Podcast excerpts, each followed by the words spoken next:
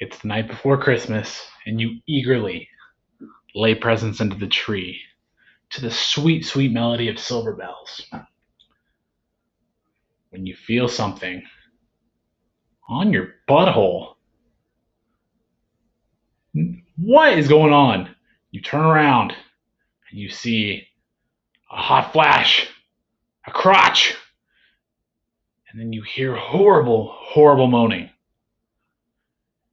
You're paralyzed. You cannot move. When you look up,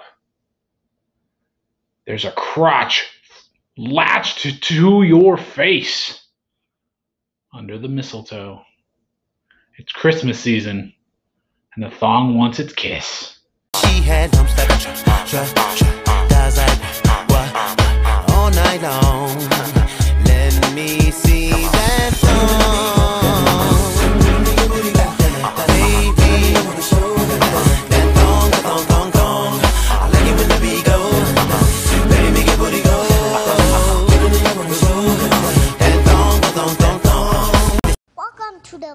The Fun Cast. mm. I'm back again with another podcast. I know that all of you have missed me and missed these episodes so very much. In full disclosure, I was a little sad this season. As all of you can attest, my team blows. And I spent a few weeks feeling pretty bummed. But, truth be told, we're all in this league to have fun, right? We're here to enjoy ourselves, to have a good time, to make fun of each other, and to just enjoy football. So I woke up to it and realized, yeah, there's a pretty good possibility the thong was going to put its baby inside of my belly. But that's okay. I will live, I will persevere, I will endure. And that also means that here's my opportunity to present you a playoff and thong bowl preview. Because this is this is the season where champions are made and where babies are made. So let's take a look, see what's coming up this week, and see who is positioning themselves in three weeks' time to be tr- crowned champion and lover. Now, let's dive into the playoff matchups where the real winners are made, where the men are separated from the boys. These eight teams either did an incredible job this season or just enough to sneak in. Yeah, I'm talking to you, Jason. You of unbelievable points for and very low points against, yet was somehow sitting four and eight leading into the last week and needed Zeke to get stuffed at the goal line three times and a touchdown pass to Amari Cooper on fourth down to sneak in to the playoffs. Let's talk this 1 8 matchup. Let's talk Jordan and his absolutely phenomenal Cooper Cupfield 12 and 1 roster against the how in the hell is he 5 and 8 Jason's Kitten Mittens roster. This is probably the matchup that Jordan did not want to see. Jason's team has the capability to go nuclear at any point. How he was 4 and 8 with one week to go, nobody will ever know. But the fact of the matter is, this is a pretty even matchup. We have a possible Cinderella staring down the guy who lost one time in the regular season. Now, Jordan's team kind of is limping into this game a little bit. Kyler hasn't looked so great for the last little bit. Um, unfortunately, he had CMC get moved to doubtful. Damien Harris kind of put up a little bit of a stinker last night. Cooper Kupp did salvage a touchdown at the end to help him out a little bit. But Jason's team still has Dalvin. He still has Aaron Jones. Jordan might be sweating a little bit. Let's see if he can pull another miraculous 40 point score out of his tight end or out of his flex three to move on to the second round. This is the matchup I think all of us has been waiting for. It's anybody's game, and I vote chaos. Let's the one seed be destroyed. In our 2 7 matchup, we have Jeremy's Brotherhood of the Steel Dongs facing off against the Anaconda Squeeze of Jake Roundy. This matchup is a compelling one because I'm not going to lie, I was never really overly impressed with Roundy's team. Sorry, Roundy. But DK Metcalf went absolutely nuclear and leveled up and looks like a 15 time Pro Bowl superstar with an unbelievable set of abs. And he carried him to great heights, led him to the playoffs, and he actually has a pretty formidable team. Brandon Aiyuk was a revelation. Kenyan Drake has gotten his mojo back, even though the Cardinals' offense has fallen off a cliff. And of course, he has Russ. Let's the man cook. Chef Russ, about to make a gourmet di- dinner at any point. Jeremy's team, for the most part this season, has been absolutely dominant. Josh Allen has been phenomenal. Alvin Kamara, until Drew Brees got hurt, fantastic. Travis Kelce, we all want Travis Kelce because he is the best tight end by a long shot in the league. Jeremy's team has been buoyed by those superstars the whole season. And we can't forget Nuke. But at the same time, he's hit a little bit of a rough patch. Jeremy had a hard time this season trying to pin down which guys to flex around his studs. And he may have misstepped this week. He decided to do the Thursday night flex gamble of James White. Whereas on the other side of the ball, he's had Cam Akers. We all know how that turned out. Now, truth be told, he did spend $71 on Cam Akers' backup. So he might have been a little tainted in the thought process. But this matchup does have the possibility of more chaos, more anarchy, more upsets, as Roundy's currently projected to win.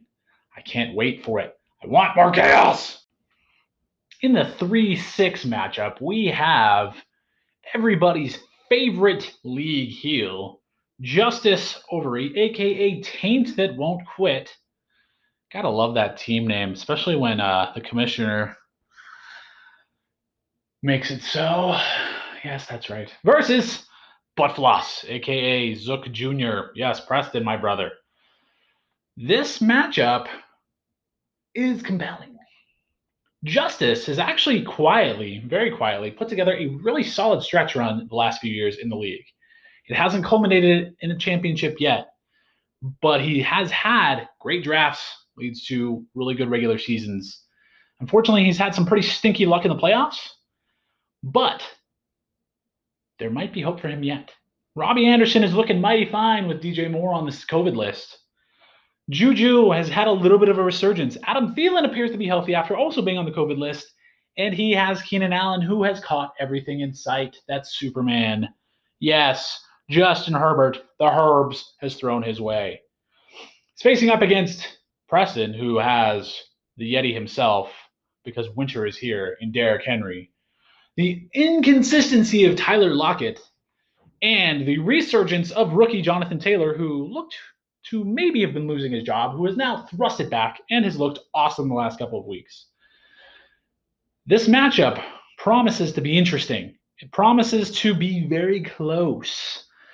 What it could really come down to is which quarterback between P. River himself and possibly Jalen Hurts is going to have a better game we'll watch carefully.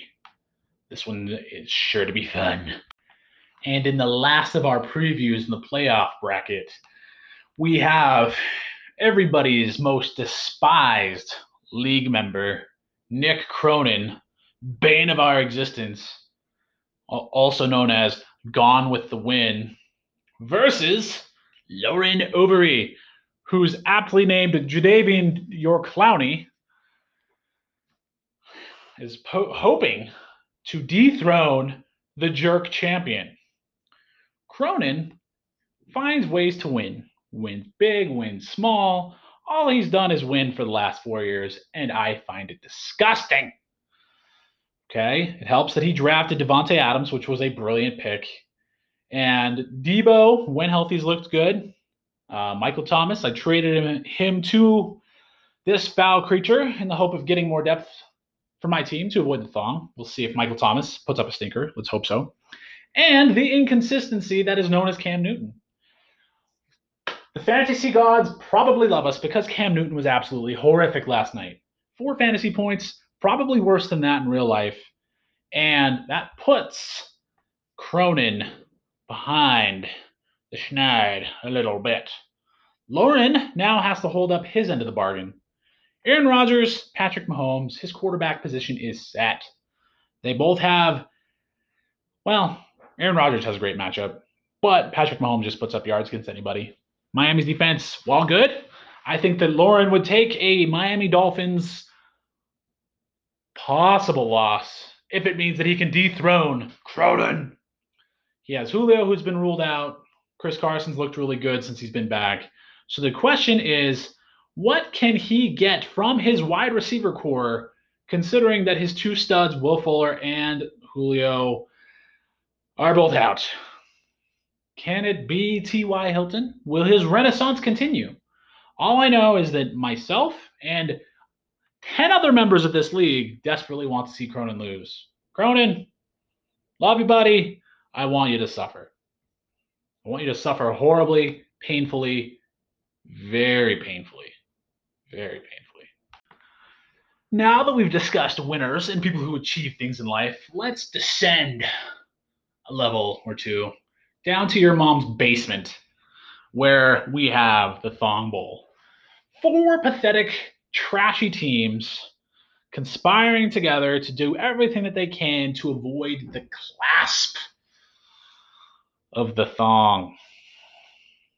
It's time to get gross and talk about pretty consistent thong companion, Curtis Hunt, aka the ovary hunter, who had an unfortunately bad season yet again, although this time injuries did him no favors, taking on a newcomer to the thongs ranks, Ryan White, aka your mom's weekend wrecker.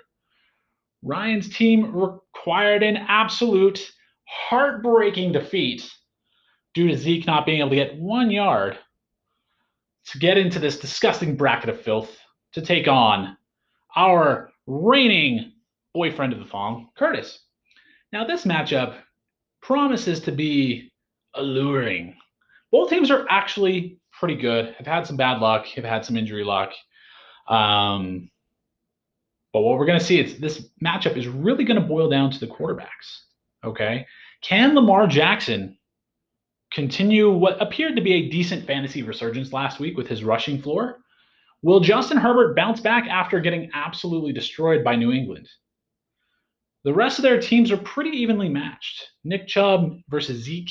You know, Chubb's better offense. Chubb's looked better, but Zeke is Zeke. Allen Robinson versus Jarvis Landry, probably a toss up. Poor Mark Andrews, who catches 25% of the 100 passing yards that Lamar throws, versus Dallas Goedert. Chris Godwin, is he healthy? Todd Gurley, is he healthy? Calvin Ridley, is he healthy? Raheem Mostert, is he healthy? Do we notice a theme here, everybody?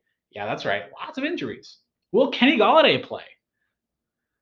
Will Sterling Shepard be more than mediocre? We're going to find out.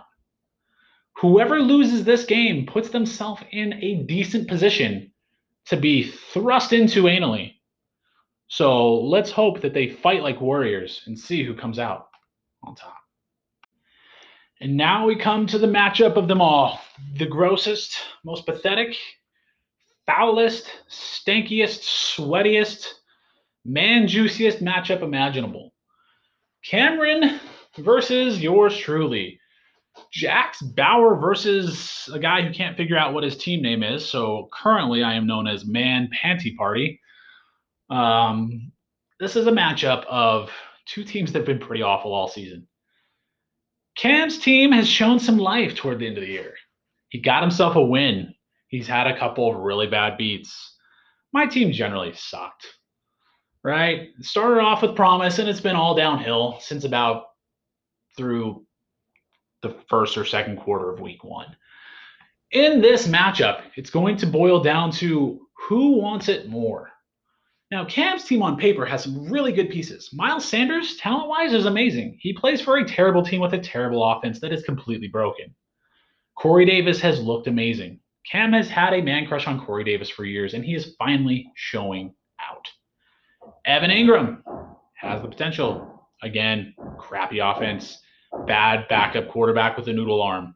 Austin Ekeler's healthy. He has the potential for 14 receptions. David Montgomery looks like a late season hero. Justin Jefferson has gone absolutely nuclear. J.K. Dobbins looks to have it figured out. What I'm trying to say is his team has a very, very, very high ceiling. Now, will he choose to flex in A.J. Brown for Corey Davis? Does he dare take the risk with Mike Davis? Decisions to be made. All he needs to do is beat little old me. Can he do it? My entire season rests on a pretty crappy skeleton squad. Yep, I lost Josh Jacobs. He's out. Antonio Gibson's out. I traded away all my other good players, and I am hoping that Clyde Edwards Helaire can do something, that DJ Chark can do something, that Antonio Brown can turn back the clock and make it 2015 again, that Marvin Jones can catch a touchdown. Are these things likely? Probably not. What I'm saying is, I think that Cam is in a position to win this week. And I fully expect all the mockery and shame that I deserve for such a pathetic season. As the thong will smell my pheromones and hover ever closer to my butthole. So, in closing, I do want to provide two awards for the season. More awards will be coming as we proceed through the playoffs and through the Thong Bowl. But I do want to give out the award for best pickup this year. It's got to be Justin Herbert. Good job, Ryan. Justin Herbert, a lot of people thought was going to be a backup this entire year to Tyrod Taylor. Tyrod lasted one game. Justin Herbert stepped in and has been absolutely supernova, making crazy throws, threading the needle, throwing in tight windows, and generally being a baller. He went from waiver wire in a two quarterback league to a top five quarterback. On the other end of the spectrum, we have the worst pickup of the year. And how can it be anything else, anything other than Jeremy's pickup of Malcolm Brown for $71? Yeah, Jeremy's going to tell you something along the lines of it being a mistake or he fat fingered it or he was tired or, or something stupid. But we all know that after that week one, when Malcolm Brown looks like he possibly was the man, Jeremy couldn't help himself. He spent all his money on a guy who's ridden his bench ever since. Despite that, he's still the two seed in Ryan's in the Thong Bowl, and my team sucks. So he's done some other things right. More awards will come, and eventually we will crown a champion. And the Thong will crown its champion as it goes reverse cowgirl on one of us. Have a good one, everybody. We will chat with you next week on the Thongcast she had them stepping Guys like what? All night long. Let me see that song.